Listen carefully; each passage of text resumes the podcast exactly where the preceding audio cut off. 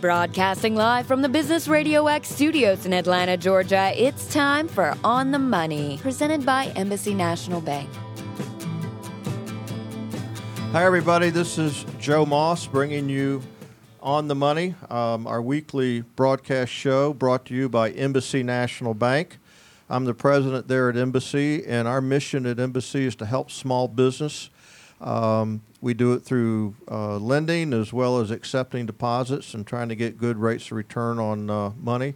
This show is directed towards uh, helping the small business owner to make sure he can navigate through some of the minefields that are out there. And we've got a really good show today because we're going to talk about uh, starting a small business as well as managing a small business um, to give you an idea of, of, of what it takes and what some of the pitfalls are, but also what some of the upside might be. And uh, got two great guests on the show. One, the first is Doug Ireland. He is the founder and CEO of Freeland Painting uh, here in uh, uh, Suwanee, Georgia. Phil, Doug, how are you? Good. Good to see you. How's it going? Good. And then I've got Philip Campbell, who is also the managing partner of Homegrown Capital, and uh, he's actually a financier here in uh, in Gwinnett County. Thanks for having us, Joe. Appreciate it. Yeah. What I'd like to do is, uh, um, Doug, I want first to give you a chance to talk about what your company does. Okay. and then uh, and then I'll turn that over to Phil. You do the same, and then we want to get into a little dialogue about uh, um, some items that'll be would be important to running a small business. So, Doug, you first. Okay. Uh, so Freeland Painting is the name of my company. We uh, we started in 2009 with the idea that uh, painting services could be done better. Uh, and, and with a little more focus on customer service and, and attention to detail, and uh, we we do uh, residential and commercial painting services, and we also do roofing, gutters, siding, and windows. And we look for folks who are, you know, frustrated with their current painter or uh, their current service provider, or um, you know, embarrassed by the way their house looks, and we come and make them look pretty. I need to talk to you after the show. All right, Philip. Great. Thanks, Joe. Uh, Philip Campbell uh, with Homegrown Capital. Uh, we are basically a private capital firm specializing in asset based lending to new construction builders and renovators around the uh, residential metro Atlanta area. Uh, we have a pool of investors that we work with to provide secured, high yield investment rates uh, while providing essential funds to uh, some of our builders and renovators around the Atlanta area. And uh, by the way, we did a show a couple of weeks ago uh, entitled Innovative Financing, and um, we talked about the gap that certain companies fill from where banks can't go versus what the needs of the market is. And uh, um, Phil's Campbell is one of those. Uh, we'll talk about some of the details of what he does. I want to get back to um, uh, to Doug. Doug, what's your background? Um, I owned a real estate company uh, for uh, quite a few years uh, through the early 2000s and until the crash in 2007. And uh, I was caught in the midst of that, and we ended up uh, uh, having to close the business down. So uh, I think we spoke before we went on air here about, uh, we- you know, we're going to talk about how to how to run a business well, and I can tell you how to how to not run a business well too. Yeah, you know, there's some lessons learned there, and uh, we uh, we picked the pieces back up and uh, rebuilt in 2009 and, and relaunched this. And I wanted to um, focus on something that I knew was needed.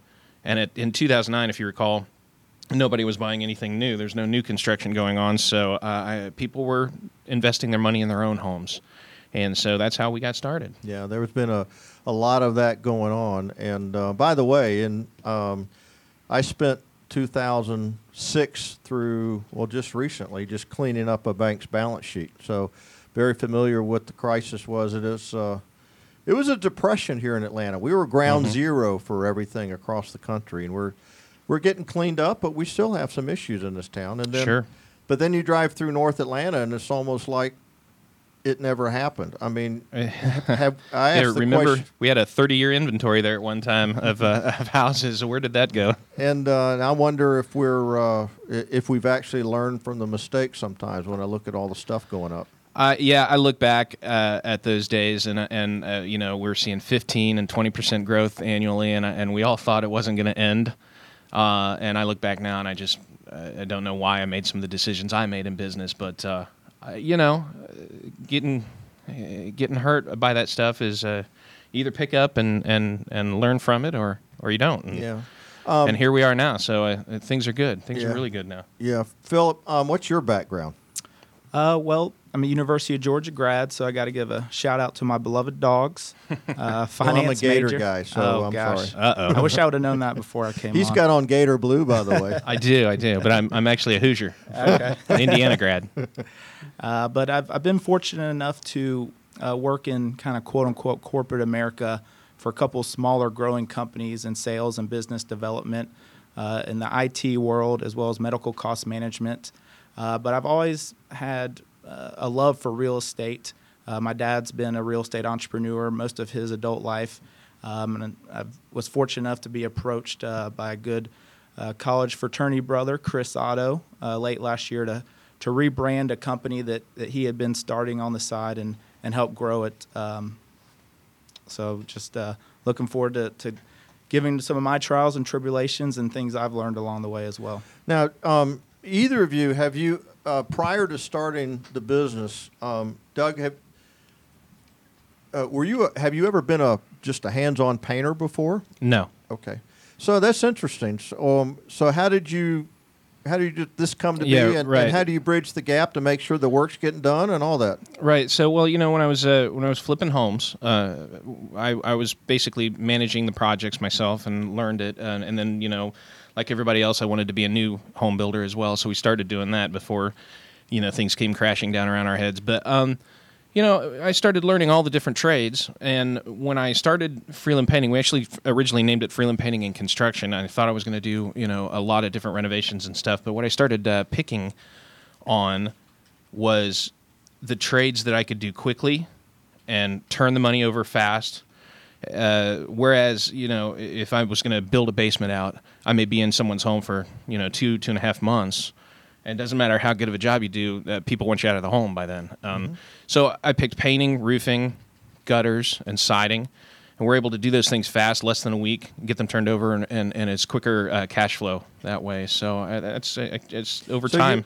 yeah, you. It, it sounds like you did what we used to do in school, and that's turn everything back into talk about widgets as opposed to an actual company. So you you view everything as an individual project, irrespective of what that project might be. Yeah, I mean, sometimes we'll get in on a project that'll have, you know, uh, roofing, painting, and windows that need to be done. Uh, I view those all as one uh, as one project. Well, no, I, I view the roofing and the painting as two projects, and, and the windows I, I, I put in as part of the carpentry budget. But what, what what I've tried to do is pick on the trades and the services that, that I could do fast and be more, you know, the rifle approach as opposed to the uh, shotgun approach. So we could be go- great at a couple of things as opposed to being mediocre at a whole bunch of stuff. Okay, and and uh, Philip, you've you've never worked in a bank before, have you? No, sir. So you had never made an actual loan before any of this. That's correct. So talk about how what you had learned allowed you to to to, to be able to make a loan and feel comfortable about doing it. Sure, absolutely. Well, uh, I've always been comfortable with numbers, with, with the finance background. Uh, and we really recognize just a little bit of a void in the market uh, as we were talking off air that, you know, we're just trying to work uh, an ancillary to the traditional banking and lending uh, banks out there, uh, helping some of those builders, maybe like Doug that got hit during the downtime. They're still good at what they do, uh, but that their credit might not be quite as good as it used to be. Uh, some of their financials may not be exactly where they used to be, uh, but we're lending pretty much purely on the asset and their quality of their overall work on their projects. Um, so that that from the underwriting perspective, you know, we're lending at 65% loan to value, so we're in a safe first uh, secured position.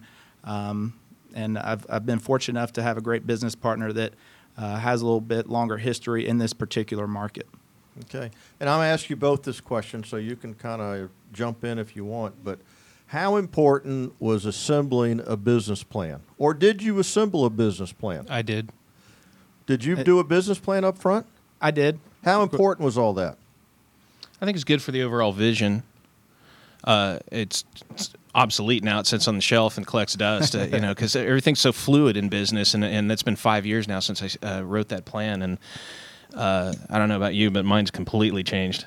Yeah, we and to be honest, our business plan was a little less formal uh, because he had a, a, history of this as well, just tweaking some things, going about uh, going after some some bigger clients, uh, raising some additional capital was one thing I was really bringing to the table. So uh, there was a, I guess, a general business plan already in place, which helped uh, our launching spot a little easier. Uh, but just refining it, tweaking it, uh, and being able to adapt as the market does. Boy, you you guys mentioned something that affects everybody from the largest company all the way down to the small business person is that change is happening so fast these yeah. days. How many times, uh, Doug? How many times have you had to what you would call, say, adapt your business to what's actually going on? Uh, sometimes it feels like it's just an ongoing thing. You know, uh, we're we're constantly. I'm I'm big on technology in in the business, and I'm always looking for ways to become more efficient and and do our jobs better. Because I'm looking for scale. Uh, we want to eventually grow uh, to something that's well beyond my own efforts, uh, and and and we're building a team right now, and we're growing and and we're on our way to doing that. So ad- adapting is, is is key. You have to constantly constantly be uh, adapting to the changing environment. Yeah, and and you've and Philip, you've had to adapt a lot too. I would think. Yeah, I mean, I think uh, as Doug mentioned, every company has to evolve and be willing to pivot at some point um, as the company grows. Uh, there's kind of a fine line there, I think, in a small business and having the the tenacity and passion for what you're doing, but uh, the open mindedness to be willing to change and adapt uh, on the fly when you see there might be a better way to go about some things. The thought process that you went through, either of you, uh, before you cranked up into this, do do either of you have fear? Do you have yeah. do you have any fear at all, or do oh, you yeah. just are you the kind of guy that just jumps in and does it because you're pretty confident? No, I, am I'm, I'm constantly afraid of uh, what uh, what's going to happen tomorrow. You know, uh, when you go through what you what what happened in you know 2007 through 2010, yeah, there's there's constant fear of, of the changes, but that I think that keeps you on your toes. Yeah, yeah. And Philip, yeah, I'd say a little bit of fear, and I think uh, to his point, some fear is good for you. Um, but you know, it's it's something that there's that during that fine line between not losing too much sleep at night, not worrying about things that you can't control, and just going about things the best you can. Yeah. Yeah, and but there, there's ways to mitigate the fear too. And what I what I learned is, uh, and a lot of people talk about cash flow, and I don't, I don't know if as many people that talk about it understand it. But um, cash flow is key, but also being liquid.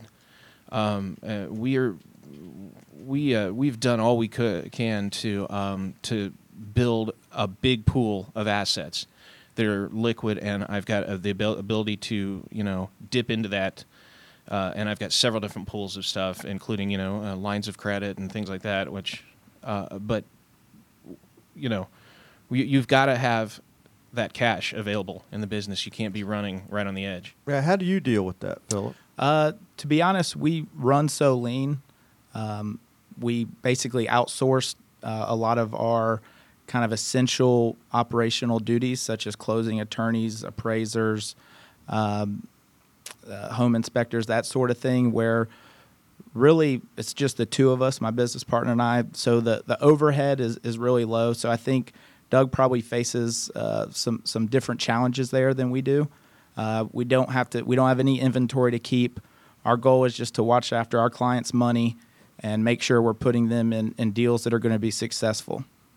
And you've had a, uh, you're undefeated so far. Yes, sir. 86 and 0. Are you, uh, do you have plans for uh, uh being uh, maybe 101 or something like that? You never plan on it, uh, but we're ready for that. the line of business we're in, we, we invest our own money in many of the deals, and we truly only put our clients and investors' money in deals that we feel confident in, and that if things did ever go awry, we'd be totally comfortable picking up where they left off and finishing the job to make sure that, that everyone's money is protected.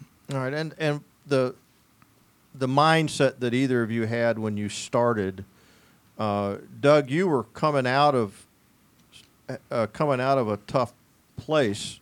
But I thought, Philip, you were you came out of a corporate environment. Didn't you have to give up a lot in order to do this? I think a little bit. Um, the the corporate environment I came from was small, growing companies. There was that there was that exciting uh, uh, excitement around that and growing a company and where your voice made a difference, uh, especially being in commission based and, and sales business development. It's almost like you're running your own little company within a, a big organization using their resources and, and obviously paying a premium to them along the way.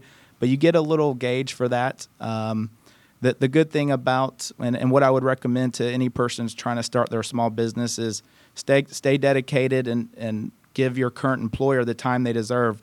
But you know, start working on your business on nights and weekends. Get that business Yeah. plan going, uh, so that it's a smooth transition where some of that fear can be alle- alleviated. Um, so you know that there's a greater chance of success before you cut off that nine to five day to day paycheck. I I did the same thing.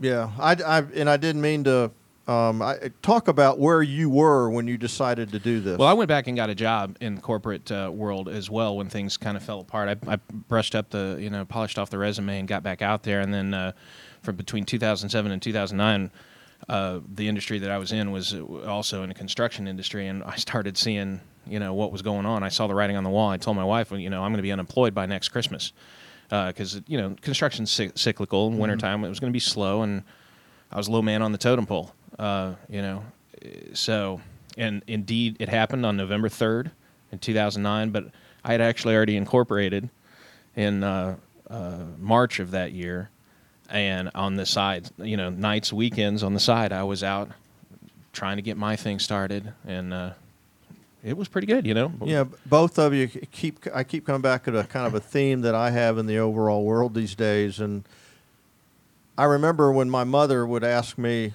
"Joe, why don't you just get with a company?" Because I was always wanting to be on the fringe wherever I was. Why don't you just get with a company that has a pension and that kind of thing? And I said, uh, "Mom, they don't exist anymore." No. So I come up with this phrase called "me incorporated." You almost have to create me incorporated and look look at it along that mindset, like you did when you went back to a company. Now, me incorporated is actually safer for you than a company might be. Sure. Yeah. Yeah. For for me, it was bridging the gap because I knew uh, I knew I wanted to start another business. I knew that that was where my passion lied. I just didn't know what it looked like or what it was going to be yet, and it just kind of formulated over over those two years. You know, taking what I had learned from uh, from building. And, and then being in the corporate side of it and understanding then how to write the budgets because that's the other thing too is I, I didn't budget anything uh, when I was you know building houses for myself. I just kind of was like, well, you know, I think we can do it for you know eighty thousand dollars. Let's let's see if we can get a loan, and uh, and we, you know we made money, uh, but looking back on it, we were uh, you know I was I was young, I was kind of foolish, and, and now we we target everything. Uh, there's there's a budget for everything. And uh, uh, numbers are key. If I, and that's what that's the advice I would uh, uh, want to give to someone who's thinking about start, starting a small business right now is get Excel spreadsheets out and and start yeah start building what you think uh, what you think profit looks like what you think the business is going to look at like everything that's going to uh, cost you money how much you're going to have to put into it and then and and draw all those steps out to see if it's profitable or when it can be profitable And then add another 20%, right? yeah exactly and then then plan for some contingencies Right. Uh, this is On the Money, uh, brought to you by Embassy National Bank, and I'm Joe Moss, the moderator of the show. I got Doug Ireland, who runs uh, Freeland Painting. He uh, started this back in 2009, and Philip Campbell, who started and runs Homegrown Capital back in uh, 2011. Correct. And um, we're having a really good talk about uh, about I guess the do's and don'ts, ups and downs, risks, benefits, whatever, running a small business. Um, Doug, how do you leverage yourself? um And What- le- is leverage important? Leveraging you is that important? you mean my own talents and time or or uh, are you yeah, your about- time mostly. I, I, yeah. Well, I'd say that's a tough one. Um, I, I, I would hate to. Are you the kind of guy that wants to try to do it all himself? No, Okay. no. I'm the kind of guy that wants to find good people uh, and pay them for their talents and, and get them as, as successful as they can be uh, because I don't have time to do it all. Um, and I certainly wouldn't be able to grow the business if I were only focused on my own. You know, Philip, what about you? What's your mindset with that? Yeah, I would agree with that. We're not uh, in a position where we've uh, needed or been able to, to surround ourselves with uh, great employees, but from talking to, to people a lot smarter than myself, you know, that's been key to their success is surrounding yourself with good people. That's important. And, and in fact, I've talked with several small business people. In fact, I started and ran a small business for a while, and one of my biggest hurdles I had to get away from um, was was letting go. Um, and uh, you really have to have that skill set, and that's a, I think that's a born skill set. I mean, you can learn it. I learned it, but I had a phrase called, uh, in fact, in the corporate world, I was built to be what I called a self-contained fighting unit. I mean, I had to do it all myself. Um, and then when you get out to start your small business, that's a that's a way to fail is if you have that mindset.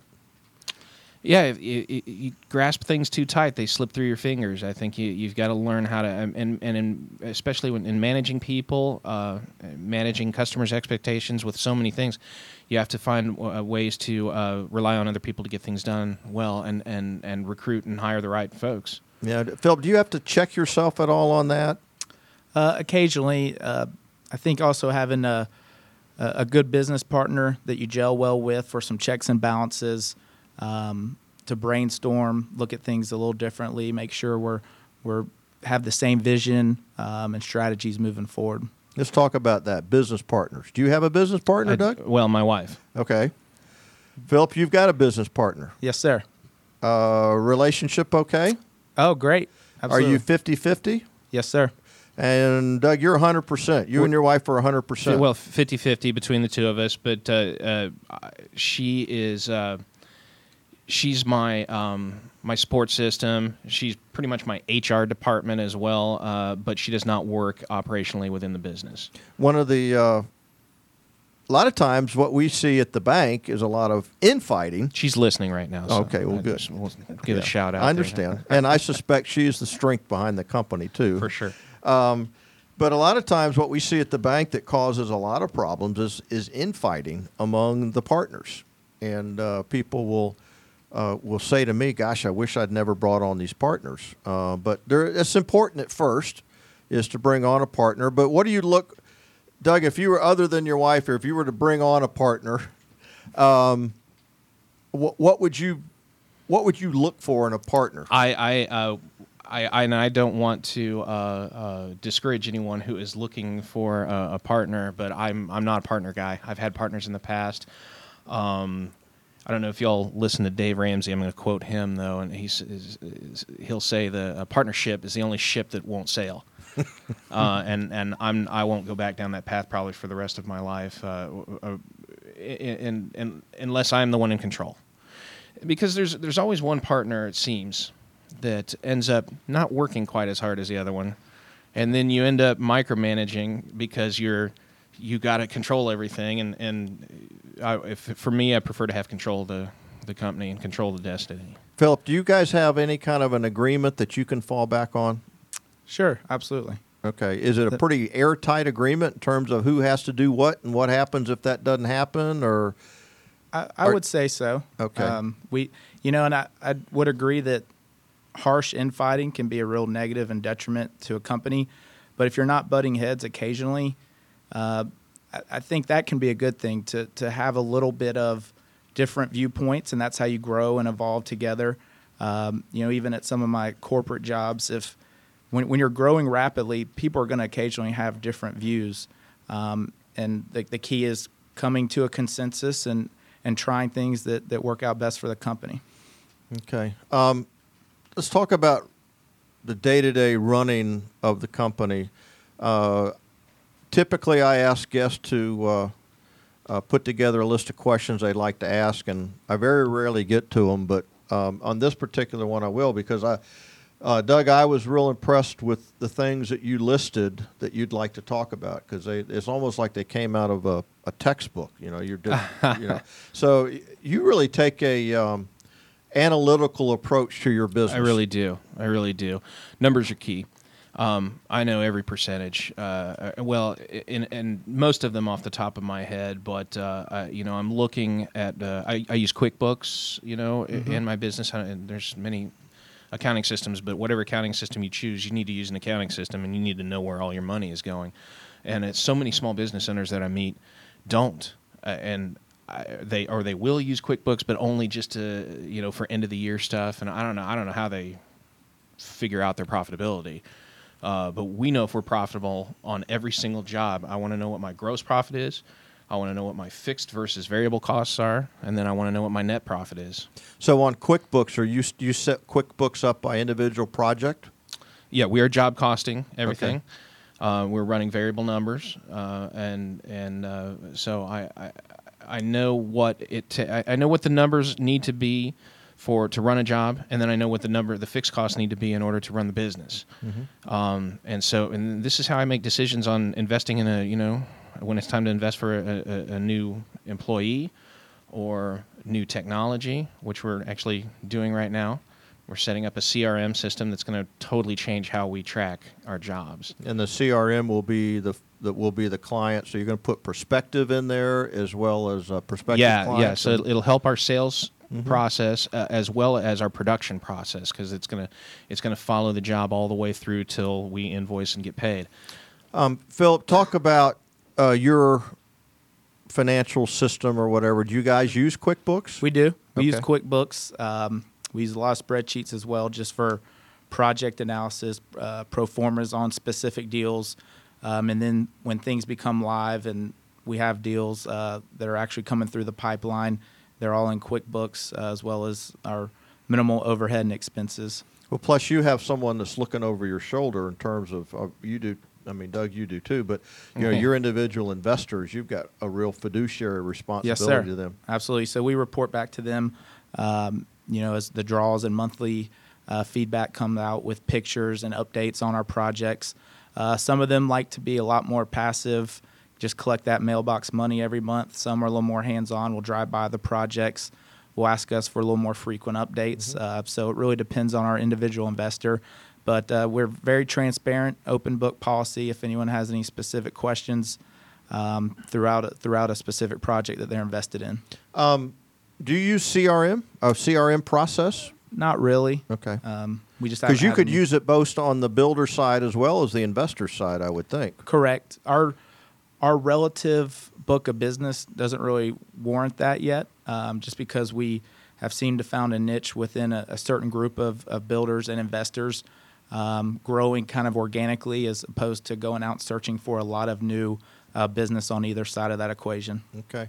Um, I want to come back to CRM for a minute because I, I fought and kicked and screamed when the people that I was in business with wanted to go to a CRM process. But it improved our revenues probably by 50%. Uh, you know, if you stick to and use CRM as a real significant part of your business, um, it really helps because it does help you track sales calls, where you are. It lets Doug, you know what a salesperson has said before you pick up the phone and talk to them, and mm-hmm. if it's if it's well documented, you know exactly what's going on. It's a great communication tool. Yeah, yeah, and that's exactly what I'm finding out. And I, I don't know how we let it go this long without, uh, you know, because we, we haven't used it up until now too. I'm five years into this, um, and this kind of fell in our laps. A friend of mine owns a, a, com- a technology company uh, in Suwanee, mm-hmm. and uh, and he started talking to me about this. Like, I don't know why you guys aren't doing this. You you know, you seem to have a good handle on the rest of your numbers. And I'm like, yeah, I guess I'm dropping the ball on that. So we started we started working on it. He's custom building building it for us, and it, it's going to be awesome. Yeah, we did. Uh, we went to we used ACT A C T. Sure and loaded it up with sales leads. And uh, we are very mechanical about getting out and talking to sales leads and followed up, and uh, it, it really helps. It's a it's as important as the financial system. All right, I need to talk. I want a very serious question for you guys running a small business. When you see a little bit of extra money in that operating account, what? How do you keep yourself from dipping at the till a little bit, Doug? Um, uh, you, you, have to have goals on where those uh, where that money goes. You really do. Um, right now when I get a few extra thousand dollars in the in the till that I didn't expect and it comes in, uh, I'm looking forward to you know paying down the credit line. I'm looking forward to uh, increasing my uh, what I call an emergency fund. We've got a we've got cash on hand to run the business for six months. If we stop doing business today, we've got cash on hand for six months. Then that's that's unusual in a in a business Yes, it is. And I'm really proud of that. And and I want that to be nine months. So that's one of the goals. So you know, and and and I take a little percentage for myself, but what I don't do is just you know pocket every penny I can. Um, are you on a? Uh, and Philip, I ask you this: Are you guys on like a fixed draw that you take? Uh, we, And Doug's nodding his head. yeah, yeah, we we pay ourselves a salary. Um, when that operating account uh, balloons up a little bit, uh, we actually like to try to reinvest in the company. We Yeah. really put our money where our mouth is, invest in a lot of these deals that that we have our uh, friends and family investing in because we believe so much in the program. Uh, so we our goal is to to build that up, reinvest it uh, with our builders, and and you know make enough to to live a decent lifestyle. Yeah, that makes that makes sense. And and uh, you know, one of the one of the a lot of trouble that small business people get in is, and number one problem that I've seen is for whatever reason they don't fi- they don't pay their 941 taxes. You ever been in that situation, Doug? Not personally. Um, uh, Philip, you ever been in that situation? No, sir. And uh, I just let people know if you want to go to jail, don't pay your 941 taxes, and you will go to jail because that's money that you're withholding from employees, and the and the IRS says, hey, you know, you stole it. You have to trust your accountant, and you have to listen to your accountant. I, I take uh, uh, expenditures to my accountant before I spend the money on them, and I'm like, "Look, is this cool? Can we spend this on the business? And and would you defend me i- in an audit if I did that? And if your accountant says no, you then you, you should be writing a personal check for whatever expense that is. And what about ongoing? uh, You're paying an estimated quarterly tax. Um, how do you all handle that? Is that something an accountant tells you about? Is that something you put together yourselves? How does that work? But yeah, Yeah, our, our CPA is, is very involved in our process along the way. yeah, us too. So and so you don't get to the end of the year and go, oh my God, I got to come up with fifty grand for taxes, right? No, I actually put. Uh, I estimate uh, my uh, tax impact uh, with a percentage of our net um, our net profit, and just put it into an account on my own, Mhm. and I self insure myself on that. And then when it gets to the end of the year, we write a check. Okay. All right, let's talk about uh, threats that are out there. Um, been a lot of talk about, you know, the one I've been hearing about is healthcare. Doug, is that affecting? Have you seen any of that yet? Well, I mean, I'm not at 50 employees yet, so uh, it's it's not directly impacting my company, but it's going to directly impact uh, a lot of my customers, and it's going to make them tighten the purse strings. You know, and, and that's that's we see uh, we see that fear uh, when we talk to other folks, when we talk to our clients and stuff, and and when that happens, people will stop the discretionary spending. Which uh, you know, painting a house isn't exactly discretionary. Sometimes it needs to get done, but there people will put it off. It During can the be lean, deferred. during the lean times. Exactly. yeah. Uh, what about you? What are some of your threats that you're seeing out there? Yeah, I, th- I think there will always be a need for our uh, service, but uh, I guess one of our biggest threats would be, you know, banks such as uh, Embassy and the other uh, community banks around kind of aggressively lending again to the speculative home builder out there. Uh, I think we'll always fill a void to help uh, help them do some additional deals that they maybe can't get traditional financing for. But we have seen that that market uh, start to loosen up a little bit as the market has grown increasingly better. I think the regulators are going to keep you in business. Yeah. Uh, I hear from them uh, every, just about every month. I was going to say until the federal government changes things, I think you you, you definitely have got some job security there because they're not letting banks do this. So you, I'm I'm assuming that you're it's all private funds, so you're not held to the same standards, Correct. right? hmm Yeah, and, and he's uh, and also the big part of it is that you're lending not to a consumer, so you're not bound by all the fair credit, Correct. all those uh, HMDA, and oh my gosh, uh, I can't really make a loan anymore and make any money on it to a consumer because I've got to go through everything, and then now that we've got the uh, CFPB, which is this overall watchdog group created by uh, Dodd Frank. Um, I don't know why anybody would make a consumer loan anymore. You're just open to a lawsuit. It seems like. Yeah, it's a tough business to be in right Yeah. now. It's Uh, I mean, and then on the, conversely, uh, it took me five years to find a bank that was willing to, uh, you know, extend a line of credit to a small business like mine, and and and and, and trust us that we were going to be able to take care of that. And it, and and what ended up happening for us is uh, I had to build the cash flow up to a point where they couldn't say no anymore, and uh, you know, it, it so being having strength on your cash flow and, and your ability to, to bring business in, um, I think will help you grow as well. One of the issues, Doug, and maybe you share this with me, but one of the issues I had going through workout because I had to work through probably. I was involved in two bank turnarounds. One was successful. One was successful. Um, but I bet I've worked through two hundred million dollars worth of bad stuff. And one of the fears that I had coming out of it is, would I ever have the the courage to make another loan ever, ever, ever again? Yeah. Did did you? It sounds like what you learned from beforehand has really kind of uh, helped you and disciplined you for what you're doing now. Yeah, and it's ironic too because now we don't need the loans as much because we've got all this cash. And finally, the bank was like, "Well, you got all this cash. We'll give you a loan." and so, and where were you five years ago when I could, I needed the money, you know? But uh, but it's it's okay because it, it's it's good because I can see some things that we're going to be able to do with it in the future. We're going to be able to grow because we need that money for, quite frankly, not for the slow times, but for the growth times. Yeah, well, that's true. When it gets busy, uh, you know, and I got to float uh, to my customers for 60 days on invoicing. Um, you know, we gotta we gotta be the bank. We gotta have a. I want to talk. Both of you are, are affected by this labor shortage. We're hearing a lot in Atlanta about labor shortage. Are any of you feeling seeing your clients in a pinch with labor or? Uh, not Doug? not directly personally. I, I guess I wasn't paying attention. I hadn't. This is the first I've heard of a labor shortage. Uh, are they talking about uh, hands-on labor? Are we talking about the builders, the or the, the, the tradesmen? subcontractor, the tradesman to the builders. I actually felt that pinch last summer, but not so much this year. I got people actually now calling me. Uh, Really? wanting jobs, yeah. Uh, and last year we couldn't find it. We, I, I, could- I couldn't find anybody uh, to paint for us. And this year they're they're calling me every week. You know, you have a job. Yeah. I wonder. That, are- what are you What are you hearing on your side, Philip? Yeah, from what I'm hearing, a, a lot of people are getting back that maybe exited the, the general real estate or construction industry now that things are kind of quote unquote booming again. Some of those people are, are getting back in that market.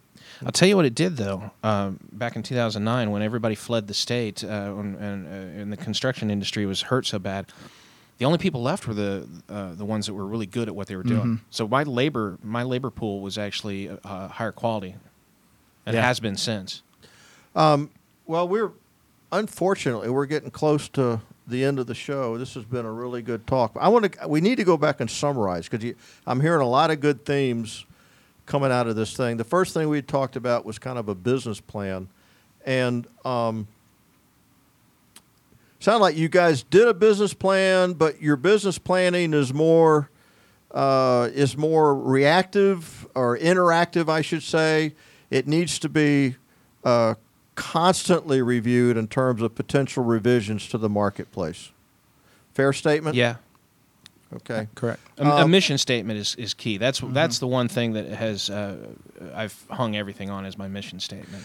And what about outside influences? Do you have uh, someone on Doug, uh, someone outside the company that you, as a board member, advisory person, that you can kind of lean on to be objective? I, I have uh, an accountability partner. Um, I I typically, when I'm making a decision, will run thing pa- uh, things past uh, several people: my accountant, my financial advisor, uh, and my wife, uh, who is my business partner, and, and uh, my accountability partner is another uh, friend of mine. Um, I get lots of opinions before I make a decision, especially in hiring outside of the business. outside of the business absolutely and, and and it doesn't have to be your accountant it just so happens that my accountant is also a brilliant businessman and and so is uh, my financial advisor so those guys have a wealth of information and and and if you have people that you know that that you know can help you with those business decisions you absolutely got to ask them as many questions as you can and run those things Philip, you, you- in fact, you put on your list. Uh, uh, you, you put it down as mentor slash role model. Yeah, well, I guess uh, Doug uh, was fortunate enough to be able to give his, his wife a little quick shout out. So I better do the same before I end up in the doghouse. So I have a, a beautiful wife, Tori, who is uh, a great support sys- support system at home, which I think can be just as important as a support system uh, at the job. Uh, but I think it started with my granddads. They're both entrepreneurs, uh, James Starnes and Tom Campbell. He owned Camco Paints and Wallpaper Atlanta around Atlanta for, for several years. Uh, my dad, uh, being in real estate, I think hit some of those hard times that Doug did. Is is uh, kind of weathered the storm. Not quite uh, out of the uh, the frying pan yet, but has been able to hold on. It's been a great inspiration to me to to see what tenacity and fortitude um, can do to to help kind of weather those bad times and um, you know having a good team around you, like we've mentioned, uh, to to run some advice by always is helpful. Doug, did you did you think you were going to be an entrepreneur when you were Yeah. in uh, teenager, high school, in school? I, I tried. Uh, I, I contemplated my first business at age uh, um, like twenty. Uh, never did it anything with it, but we had an idea uh, and, and you know made a business plan for that, and uh, and then I, I went to college a little later. I, I didn't go back to college till I was twenty four. I graduated at twenty eight, but uh, my wife and I met in college, and I remember my senior year sitting down at you know dinner with her one night out at a restaurant, and I was like, look. Can you hang with somebody that's going to be unconventional? Because I'm not going to go into the corporate world. I'm going to find something for myself. And we've we've now started um, and operated several businesses. Um, and I would venture to say Freeland Painting won't be my last. No. Okay. Philip, had you always thought you'd be an entrepreneur? Yeah, I actually was selling candy in the back of classes in elementary and uh, middle school. uh, being able to buy my own video, video games and, and Nike shoes was a pretty cool feeling. And I, I think I've always had that entrepreneurial spirit, um, and I'm, I'm fortunate enough to, to, get, to give a shot at it. Yeah. Um, I think that's important. There are a lot of corporate people out there who uh, I, I I did it for a, a while, and but I always had a, a urge to kind of do it on my own, and that's what I've done. And it's it's painful It sometimes, can be. but the upside's fun. Yeah. The upside is fun. There's no Um, other way. I, I wouldn't see it any other way. I mean, it's uh, you know I was going to say earlier too. I, I I wouldn't even want to get a calculator out and figure out what my hour, hourly rate is. No, 'cause don't, don't. It would be sad. don't. um, all right. Well, unfortunately, we're going to have to uh, bring all this to the end. Um, Doug, what I'd like for you to do is kind of summarize. If you were sitting down to talk to somebody who was thinking about jumping into this crazy world of small business, what you tell them, kind of an elevator thing, and then uh, also wrap it up with how to get in touch with you uh, um, uh, in for potential new clients. Okay. Um, I, I would say plan, plan, plan. Uh, put everything down on paper. get the spreadsheets out. Get your numbers set. Um, uh, understand and know. excuse me.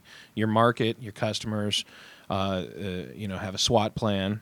Uh, you know, strengths. strengths, weaknesses, opportunities, and threats. That's exactly right. I wrote all those things down as well um, before we started.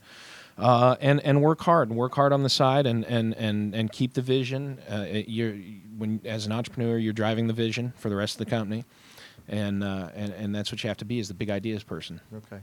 Uh, some Oh, phone and- number, you know, website, whatever. Um, Email. Website freelandpainting.com, F R E E L A N D painting.com. You can find a lot of information there. Um, we're, our office line is 678 679 3126.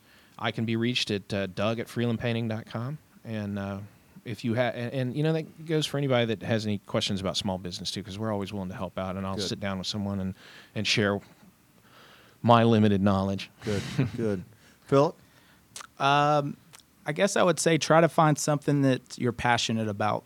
I think that's an important trait uh, for any small business or entrepreneur uh, to to find something where they wake up excited every day to go go after it. Um, I think uh, you need to make sure that you're willing to take some risks. You know, leaving that maybe that nine to five job with a steady paycheck, but try to take calculated risk.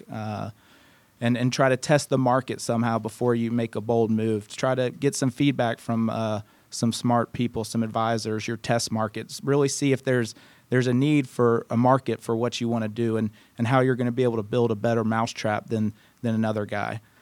Um, in regards to homegrown capital, I would say you know we're we're always looking for uh, investors, um, uh, ideally high net worth investors that think 13 to 15 percent annualized return. That wants a is little bit better than a 0.75 percent return on their CDs. No, no offense to the traditional bank, but uh, What's the minimum level of investment for you guys? Uh, typically fifty thousand.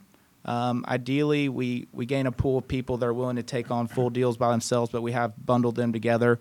Everyone's always in first position security uh, on the warranty deed. Um, So, so uh, an investment is not pooled together, and then the pooled money is used for for one project. It's one investor on one project. Correct. Our current model, and we have brainstormed. That's a safe way to do it. Yeah. So we have looked at to doing the pool and fund thing, but then there's a lot more regulatory stuff that can get Sure. involved. Um, so right now, it's you know when someone invests money with us, they know exactly what project, what property address their money is going to before they give us a dime. And and that creates discipline on your side as well. Exactly. Yeah. Um, boy, this has been a great talk, and um, I, um I really appreciate both of y'all being here. We could Thank you. probably go on for. In fact, we're going to do this show again because there are there are probably, as I'm looking at it, I had another ten uh, discussion points that I wanted to get into. And that doesn't even include the discussion points that they wanted to do. But I think this has been a good show to kind of give someone a very high level look in terms of what they might be getting into jumping off into small business. So, um, and let me add that Embassy National Bank is a small business itself. Uh, we're a small community bank. We have private shareholders. Uh, we're not privately owned. Uh, we took no TARP money. Uh, we've taken no government money. So, hey, we're in the same ballpark you guys are. Uh, and we do all the same things that you do contingency planning, risk planning, threat analysis, uh, all those things. And uh, it's, it's just a great discipline that, that you need to get into. All right, everybody. Well, thanks so much. This has been a, a, a good uh, episode, if you will, of, of On the Money. And um, this is Joe Moss, president of Embassy National Bank. And uh, thanks for listening in, and we'll talk to you next week. And in the meanwhile, just be real careful out there. Thank you.